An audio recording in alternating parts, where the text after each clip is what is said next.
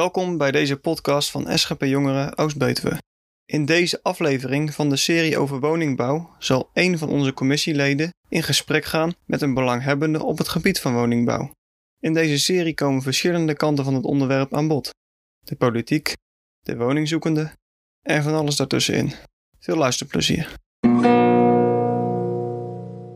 Deze keer gaan we in gesprek met Bas de Bruin, manager wonen en informatisering bij TS Woningbouwcoöperatie. Hartelijk welkom. Ja, dankjewel. Kunt u zichzelf kort voorstellen en kunt u wat zeggen over TIERS? Ja, dat kan ik. Mijn naam is dus Bas de Bruin, manager wonen en informatisering bij TIERS. TIERS is nog een hele jonge organisatie, een fusieorganisatie, bestaande uit een samenvoeging van SWB in Lienden en SCW in Tiel. En misschien om maar even één voorschotje te nemen, want ik las ergens de woningbouwvereniging. Die wil ik meteen even wat nuanceren, want tegenwoordig zijn woningbouwverenigingen veelal stichtingen. En daar zit wel een wezenlijk verschil tussen. Omdat vroeger kenden we echt een ledenvergadering, die je bij verenigingen vaak kent. En dat hebben we nu niet meer. We hebben nu gewoon een raad van commissarissen die uiteindelijk toezicht houdt op het reilen en zeilen van de organisatie. Nou, dat klinkt heel mooi. Wat is precies de taak van de woningbouwcoöperatie? De primaire taak is om betaalbare woningen te leveren voor mensen die wat minder draagkrachtig zijn. Verder geloven wij wel in leefbare en vitale dorpen, wijken en buurten. En iedereen die komt daarvoor in aanmerking, mits je ook in die doelgroep behoort. Hè, want daar zitten wel wat inkomensgrenzen aan wat er wel en niet gehuurd kan worden in het sociale domein. Ja, precies. En die huurders betalen dus huur en zijn jullie inkomsten ook? Ja, we hebben eigenlijk twee belangrijke inkomstenbronnen. Dat is aan de ene kant inderdaad de huur en aan de andere kant de opbrengsten van woningverkopen. Want wij verkopen ook bestaand bezit. En dat doen we om ook mensen op de woningmarkt de kans te bieden. Hè. Soms ook in aangewezen gebieden. Mensen die hun eigen woning die ze nu huren kunnen kopen. En als ze dat niet willen of als een woning leeg komt en wij hebben het voornemen om die te verkopen, dan bieden we hem gewoon aan op de vrije markt. En dat geld hebben we ook nodig om onze nieuwbouwprojecten weer te kunnen financieren. Ja, precies. En maken starters dan ook gebruik van de woningbouwcoöperatie? Want ik denk dat in het segment waarin wij zitten, ik bedoel, wij hebben nog wel woningen die nog onder de 2 ton zitten, alhoewel het ook steeds minder worden. Ja, dan zit je toch wel in de categorie van starters. Alleen starters hebben het, dat is ook landelijk natuurlijk wel bekend, lastig op de woningmarkt. Zeker omdat je wel wat eigen vermogen mee moet nemen, wil je aan een koopwoning kunnen beginnen. Ik denk dat met name de koopmarkt op dit moment wel overspannen aan het raken is, omdat vraag en aanbod absoluut niet in evenwicht is. Hè. Er is veel meer vraag dan aanbod. En zie je ook regelmatig, en daar schrik ik wel eens van, hè, woningen waar soms wel €50.000 wordt overboden op de vraagprijs.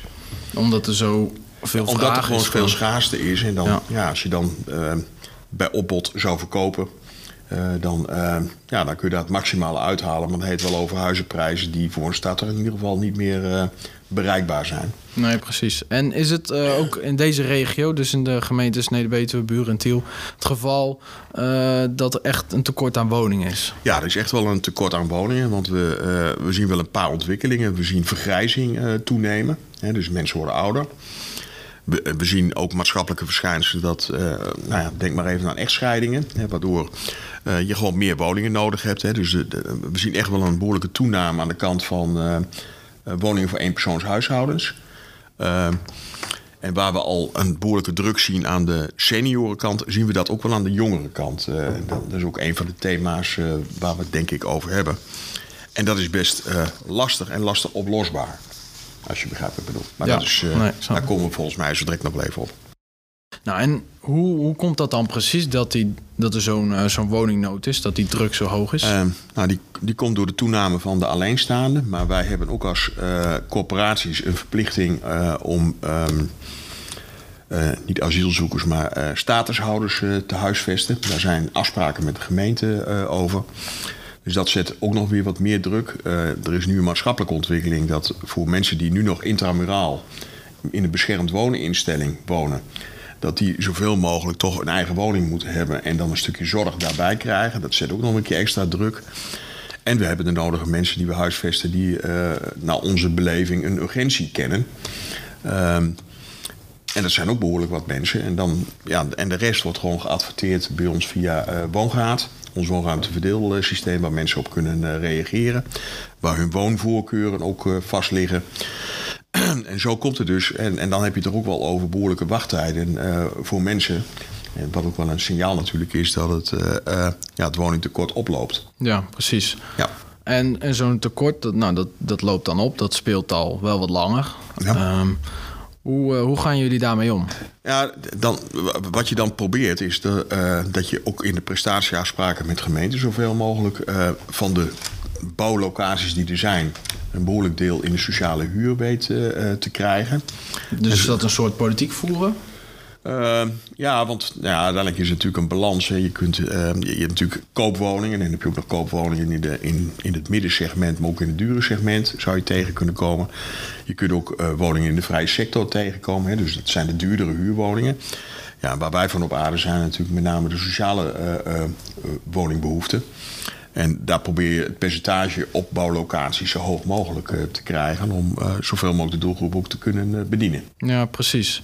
En wat zien jullie als oplossing om iets aan dat woningtekort te doen? Op dit moment zijn er bij ons twee opties die we inzetten. Is zoveel als mogelijk is in het hele werkgebied van Neder-Betuwe, Buren en Tiel kijken naar mogelijke bouwlocaties.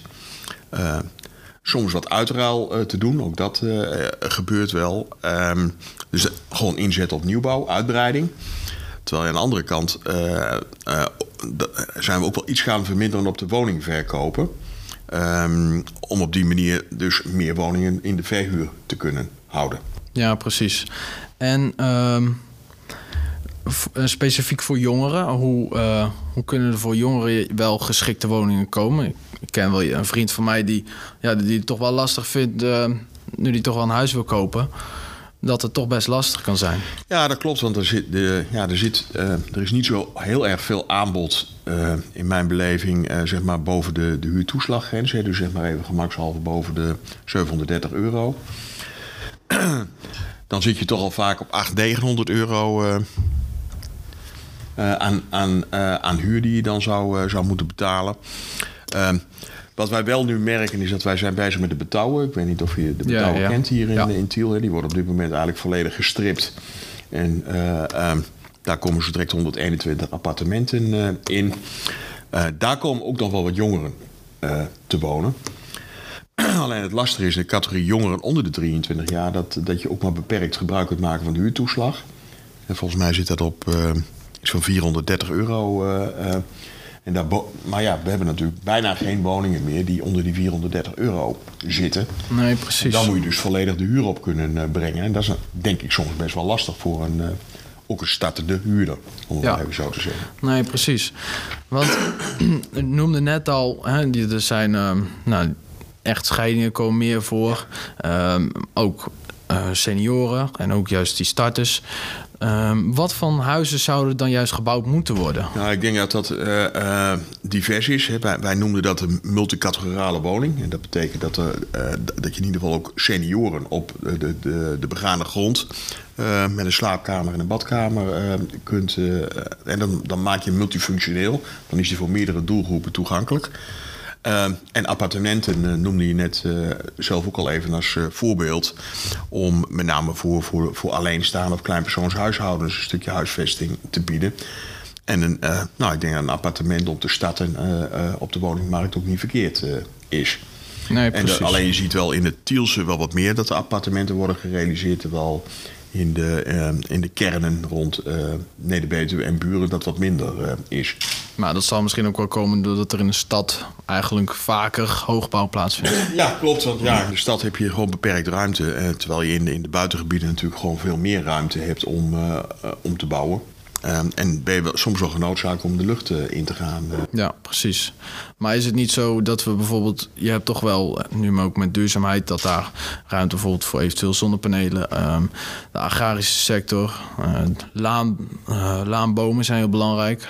deze regio. We hebben vruchtbare grond. Ja. Dat kan wel eens, denk ik, knellen. Van, je hebt woningen nodig. Ja. De komende jaren heel veel. Ja. Maar je hebt ook nog gewoon je grond nodig en voor de natuur. Eens. Ja, dus dat is denk ik wel, daar raak je misschien wel een mooie landelijke discussie van. Ja, hoeveel ga je van al het groen en alle landbouwgrond opofferen voor of woningbouw of een actuele discussie voor windmolens of voor zonne-energie. Want je ziet natuurlijk ook wel veel weilanden op dit moment omgetoverd worden tot zonnepaneelvelden. Ja, precies. Wat wel heel veel stroom oplevert. Maar of dat nou voor de aanblik van het landschap nou zo fraai is, dat kun je afvragen. Aan de andere kant hebben we ook gewoon een opgave in de verduurzaming te gaan als Nederland. Ja, dus dat is balans zoeken, denk ik. Ja, nee, ik denk dat het met heel veel dingen heel belangrijk is, ja. Ja, en u noemde dat net al, de gemeente heeft natuurlijk een beleid, de omgevingsvisie. Hoe is die samenwerking met een gemeente? Die is goed, hè. Je maakt één keer per jaar ook prestatieafspraken met elkaar. En daar formuleer je toch de inspanningsverplichting van beide kanten. Hè. Wat kan de gemeente daarin betekenen en wat kunnen wij daarin betekenen? Daar wordt ook bijvoorbeeld de statushouders ingeregeld als voorbeeld. Je probeert... Kijk, je hebt elkaar ook nodig, hè, want wij kunnen geen woningen bouwen zonder gemeente. Want je hebt toch een bestemmingsplan wat gerealiseerd moet worden. En de gemeente moet ook akkoord gaan met wat je daar neer wil zetten. Moet ook passen in de visie van de gemeente. Dus ja, je bent eigenlijk wel partners om dit soort projecten te kunnen realiseren. Ja. Ja. En hebben jullie dan ook nog inspraak in die visie? Inspraak, soms is natuurlijk een visie, maar dat weten jullie vanuit de politieke achtergrond ook wel. Is toch veelal een beetje gekleurd naar het college wat er op dat moment zit. Ja, nee, precies. In is dat VVD. Dus dan zie je ook wel wat meer kanteling naar andere insteek als dat je het over andere politieke stromingen hebt. Nou ja, dat zie je landelijk ook. Maar wij proberen altijd wel on speaking terms gewoon met de gemeente te blijven. Omdat je nogmaals elkaar gewoon hard nodig hebt. En niet alleen de gemeente, maar je hebt natuurlijk ook allerlei partners daar omheen. Die nodig zijn om woningbouw te kunnen realiseren. Welke partners moet ik dan aan denken? Nou ja, je hebt natuurlijk aannemers die het moeten kunnen bouwen. Soms dan bouwen we ook voor de zorg. Dat betekent dat je ook zorgpartijen nodig hebt. Betouwen is daar toch ook wel een mooi voorbeeld van, waarbij zo'n 30 appartementen ook voor de maatschappelijke doelgroep voor zorg bestemd zijn. Nou, dat zijn afspraken die je wel met de gemeente over zo'n project maakt. Hè. Wat komt daar nou voor terug? Ja, nee, precies. En als jullie dan zo'n omgevingsvisie ligt er en er moeten ook huizen bijgebouwd worden. Ik heb gelezen dat jullie er 250 in de regio bij gaan bouwen. Is dat dan een heel strak plan of wordt dat echt per situatie bekeken? Hoe gaat zo'n proces? Ja, dat is wel een mooie vraag. Nee, wij zijn... Dat is meestal niet een strak plan. Je begint ergens met dat er een mogelijkheid is om woningbouw te realiseren. Dan ga je vervolgens kijken van welke verhoudingen en wat voor type woningen zouden dat dan moeten worden. En soms heb je in projecten natuurlijk ook afhankelijkheden. Of iets wel of niet kan. En als iets niet kan, wat kun je daarvoor in plaats doen? Dus plannen schuiven wel tussen. Als je kijkt naar de eerste initiatieffase en wat er uiteindelijk gerealiseerd wordt, dan moet daar nog wel eens wat op bijgebogen worden. En dat is ook alleen maar goed. Ja. Ja. En als we het... bijvoorbeeld, wat zou u graag dan mee willen geven vanuit uw positie aan de politiek van het meer toegankelijk maken van de woningmarkt? Ja, daar kan ik wel iets over roepen. Ik vind dat gemeenten, maar dat is een algemene opmerking, dus niet heel specifiek hier, soms te veel zitten op het sturen op regels. Terwijl je ook zou kunnen zeggen, ik moet iets gaan faciliteren. He, want er is behoefte in mijn stad of dorp aan woningen. En dan kun je alles neerleggen weer bij regels. En het kan wel maar. He, dus heel veel maar-vragen stellen. Je kunt ook in een andere rol gaan zitten als gemeente door te zeggen van wij gaan gewoon met jullie meehelpen om dat gewoon te realiseren. En natuurlijk zijn daar randvoorwaarden bij, dat snap ik ook. Maar dan zit je meer in de faciliterende rol. In plaats van de wettelijke en de voorschrijvende rol. Ja. En dan specifiek voor jongeren, hè, die dan op zoek zijn naar een woning. En ja, de prijzen zijn wel hoog. En er is gewoon wel eigenlijk een tekort. Wat zou hen willen meegeven? Ja, overigens eventjes naar percentage toe. Op dit moment zitten we zo rond de 1,5% van onze woningen. Is eigenlijk heel erg laag. Wat aan de doelgroep onder de 23 jaar zit. Als je dat even als definitie van jongeren ziet. En wij zien richting over 10 jaar. Dat is ook op basis van demografische ontwikkelingen en ontwikkeling van de vraag. Dat wel verdubbelen naar 3%. En dan heb je het per saldo denk ik over zo'n 100 woningen... wat er dan echt voor de jongeren bij zou moeten komen. En je probeert voor dat hele palet van jongeren... en helemaal het andere uiterste van het spectrum... de mensen boven de pensioengerechte leeftijd van 67 jaar... voldoende woningaanbod te hebben. Maar dat gaat dan nog wel eens een keer op gespannen voet. Ja, precies. We hadden het dus net al over dat er sprake is van een groot woningtekort. Maar de overheid legt ook... een bepaalde duurzaamheidsvisie op. Dus de woningen zullen wel verduurzaamd moeten worden. Hoe speelt dat in deze situatie? Dat is ook een leuk spanningsveld. Want je kunt uiteindelijk de euro maar aan één ding uitgeven. En misschien even, als je toch een politiek thema wil aanraken... we betalen als woningcorporaties fors aan de verhuurdersheffing. Dat is op landelijk niveau al boven de 2 miljard... Wat wordt bijgedragen door woningcorporaties. En bij ons loopt dat ook echt in de miljoenen. En dat is wel een landelijke discussie ook naar de overheid. Van laat ons nou geen verhuurdersheffing meer betalen. En laat ons dat geld, wat echt wel veel geld is, dan investeren in verduurzaming. Ja, precies. Want die verhuurdersheffing, dan hoe moet ik dat precies zien? Wat houdt dat precies in? Nou ja, de verhuurdersheffing is eigenlijk ooit begonnen omdat er corporaties bij zijn die goed in de financiële middelen zitten.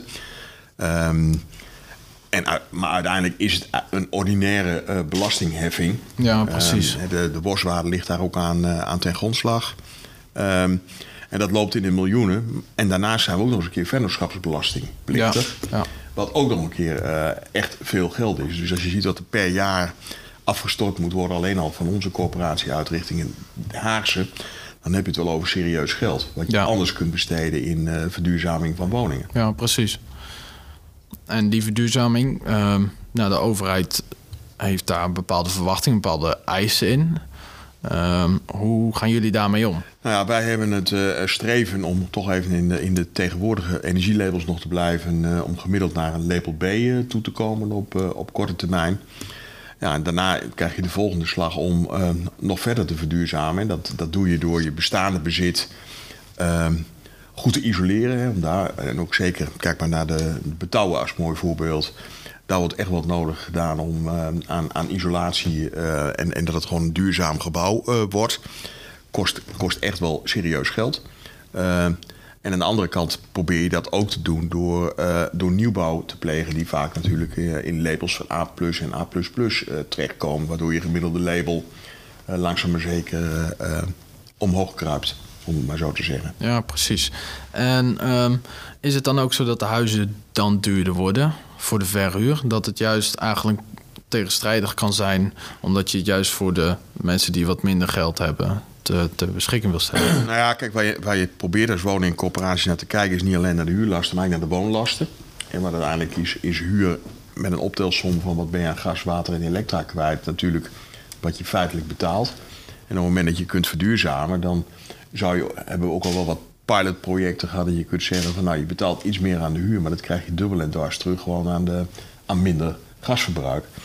En als je kijkt nu naar ontwikkelingen van onder andere de gasprijs... die gaat wel behoorlijk omhoog. Terwijl bijvoorbeeld stroom nog wel op een heel aangenaam niveau blijft... om maar zo te zeggen. Ja, precies. Dus je moet met name het ook benaderen vanuit de woonlastenkant voor de huurder. Nou, en tot slot had ik nog een vraag van... heeft u een aantal concrete punten die u aan jongeren wilt meegeven? Ja, dat vind ik wel een lastige vraag. Want wat denk ik belangrijk is... dat jongeren zich ook laten horen dat dit een probleem is. Want we hebben het wel heel veel over alleenstaanden. We hebben het over senioren. Maar volgens mij is de groep jongeren wat onderbelicht. Dus ik zou zeker ook vanuit jullie rol... dat is op de politieke agenda neerzetten. Van wat kunnen we met z'n allen ook voor jongeren betekenen? En hoe kunnen we daar ook meer woonruimte faciliteren... om ook voor de jongeren dus een dak boven het hoofd te bieden... op het moment dat ze dat nodig hebben. Nou, dat klinkt heel duidelijk. Daar gaan we dan ook zeker mee aan de slag. Mooi. Heel leuk om te horen. Wil ik u heel hartelijk bedanken voor dit gesprek. Ja, graag gedaan. Ik vond het leuk. En zeker voor de eerste keer een hele goede start. Ja, top. Hartstikke leuk. Ja, bedankt. Ja, jullie bedankt. Dat was hem weer, deze aflevering van onze serie over woningbouw. Vergeet niet om deze te delen en ons te volgen op onze sociale media, Facebook en Instagram. Als je nog geen lid bent van SGP Jongeren, word dat dan. Bedankt voor het luisteren en tot de volgende keer.